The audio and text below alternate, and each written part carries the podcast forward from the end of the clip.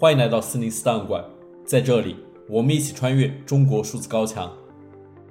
尽管中国的言论审查和舆论管控日趋严峻，国家对公民的监控也无处不在，但我们依然可以看到那些不服从的个体，顶着被删号、被约谈，对不公义勇敢发出自己的声音。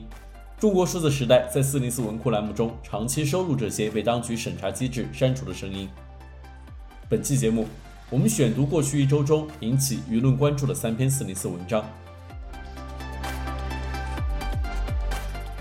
十月二十五日，微信公众号“北方河川”发布了一篇名为《逃离新疆的二十四小时，我看到人生百态》的文章，讲述自己在乌鲁木齐被封的第四十七天逃离新疆的经历。文中写道：“要想离开，第一件事就是进入火车站。我还有二十三个小时的时间可以进。网上之前有很多人都因为核酸问题没有进去火车站，但我在社区每天都采核酸，并且我认为我已经做好了充分的准备，提前打了四次火车站问讯处电话，确保进站前的四十八小时两次核酸，且间隔二十四小时。到了进站口，拿出核酸报告和身份证。”工作人员的服务态度让人动容。工作人员问：“你大晚上的来火车站干嘛？你几点的车？”我回答说：“明天的。”他说：“明天的不许进，你都不一定能走。”我问：“那明天几点开门？”他没有回答我。我再问：“明天几点开门？”他说：“营业时间往门上看。”我又问：“天山区的低风险宾馆都不接收我，我去哪儿待着？”他回答说：“地下，火车站外。”大概三十位身穿防护服的工作人员或者安保，却只有四位旅客，他们都是因为核酸问题没法进入火车站的。今天的最后一趟火车已经开走，他们已经注定无法在今天离开新疆。他们想买明天的票，可是早已经没有余票，甚至最早的余票是五天后的火车。作者在经历了近一天的等待和周转后，最终还是没能进入乌鲁木齐火车站，但幸运的是，他最终乘坐了飞机抵达武汉，逃离了乌鲁木齐。他在文末写道：“再差一分钟也不行的乌鲁木齐火车站，在即使你有四十七次核酸正常结果，也不能进的乌鲁木齐火车站北广场进站口，当你把挡着别人奔向自由的栏杆放下的时候，如果你能够在死板的政策面前抬起一厘米，那么我所看到的人生百态。”一定要比现在绚烂。十月二十五日，同济大学学四楼学生被要求转运，然而这些学生的核酸检测结果全是阴性，学四楼的学生集体拒绝被转运去方舱隔离。随后，一些同济大学学生借用微信公众号“浮游行幽灵”发布文章，文中写道：“首先，我们并不想闹事。”我们支持、理解、配合工作。我们只是希望表达清楚一些诉求，希望被尊重，希望能得到合理的对待。我们完全理解学校的难处，所以请疾控听听我们的诉求。我们的现状：一，目前为止，我们的核酸均为阴性。隔壁寝室楼学三楼出现了一位阳性，没有证据证明我们楼的所有人都与该阳性同学产生了时空交集。我们并不是密接，没有转运的理由。二，学校的通告里面已经明确指出，我们两栋楼都需要集中隔离。三，有同学致电学公办，对方表示不一定去方舱，学校还在与疾控争取。我们理解学校的难处，但我们存在被拉去方舱的可能。四，参考兄弟高校前一阵发生的事情。兄弟高校存在告知学生去酒店，最后拉去方舱的事情，我们担忧这种情况的出现。五，方舱情况非常差，非常差，非常差。六，目前情况不明朗，我们很担忧，很害怕，很抗拒。我们的诉求：一，拒绝去方舱，方舱按道理是为阳性病人准备的。如果在社会资源很紧张的情况下，可能密接也需要去方舱，但是我们不是密接，现在情况也并没有那么紧张，我们拒绝去方舱。二，希望疾控和学生直接对话，不要把压力都推给学校，激发学校和学生的矛盾。如果要转运学四这些不是密接的学生，请疾控给学生相关的法律依据。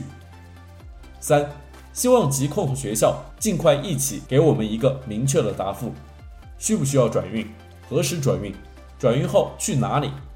并给我们明确的、具体的一个负责人。如果最后去的地方和承诺的不同，我们需要有问责的对象，这是我们理应拥有的权利。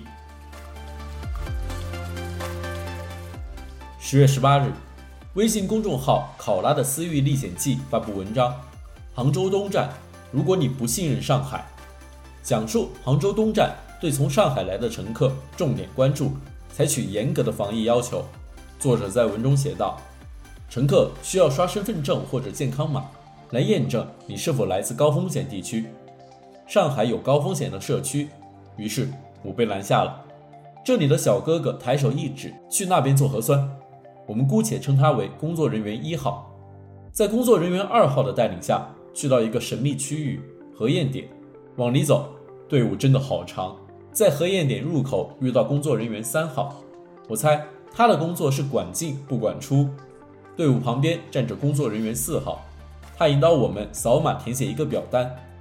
抬头看到一位大叔正在盯着队伍，我们把他称为工作人员五号。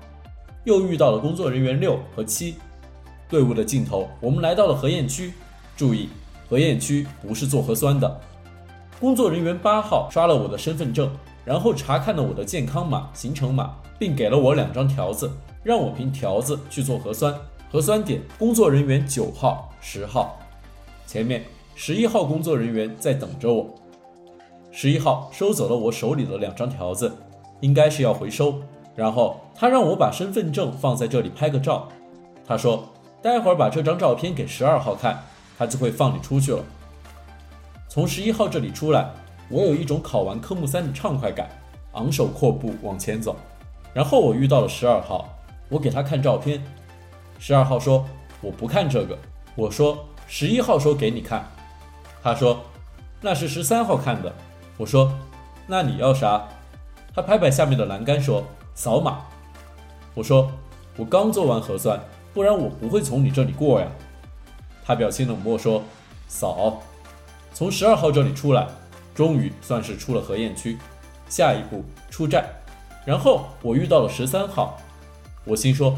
终于见到你了，我给十三号展示了十一号让我拍的十号和八号给我的条子的照片，然后顺利通关。我终于出站了，看了一眼表，距离下车已经过去了五十分钟。让我没想到的是，我遇到了十四号。十四号说扫健康码，一旁十五号守着一台闸机，让我刷身份证。此刻我已经麻了，掏出身份证放在上面。和在一号那里一样，中高风险地区禁止通行。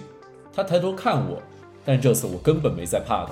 我掏出我给十三号展示过了的十一号让我拍的十号和八号给我的条子的照片，然后顺利通关。这次真的结束了。我穿过人群走到了地铁站。地铁站入口，我掏出我给十三号展示过了的十一号让我拍的十号和八号给我的条子的照片。入口工作人员疑惑地看着我。然后跟我说，健康码出示一下。以上是本期选读的三篇四零四文章，文章全文见中国数字时代网站。这些作品版权归原作者所有，中国数字时代仅对原作进行存档，以对抗中国的网络审查。中国数字时代 CDT 致力于记录和传播中文互联网上被审查的信息，以及人们与审查对抗的努力。欢迎大家通过电报 Telegram 平台向我们投稿，为记录和对抗中国网络审查做出你的贡献。投稿地址请见本期播客的文字简介。阅读更多内容，请访问我们的网站 cdt.media。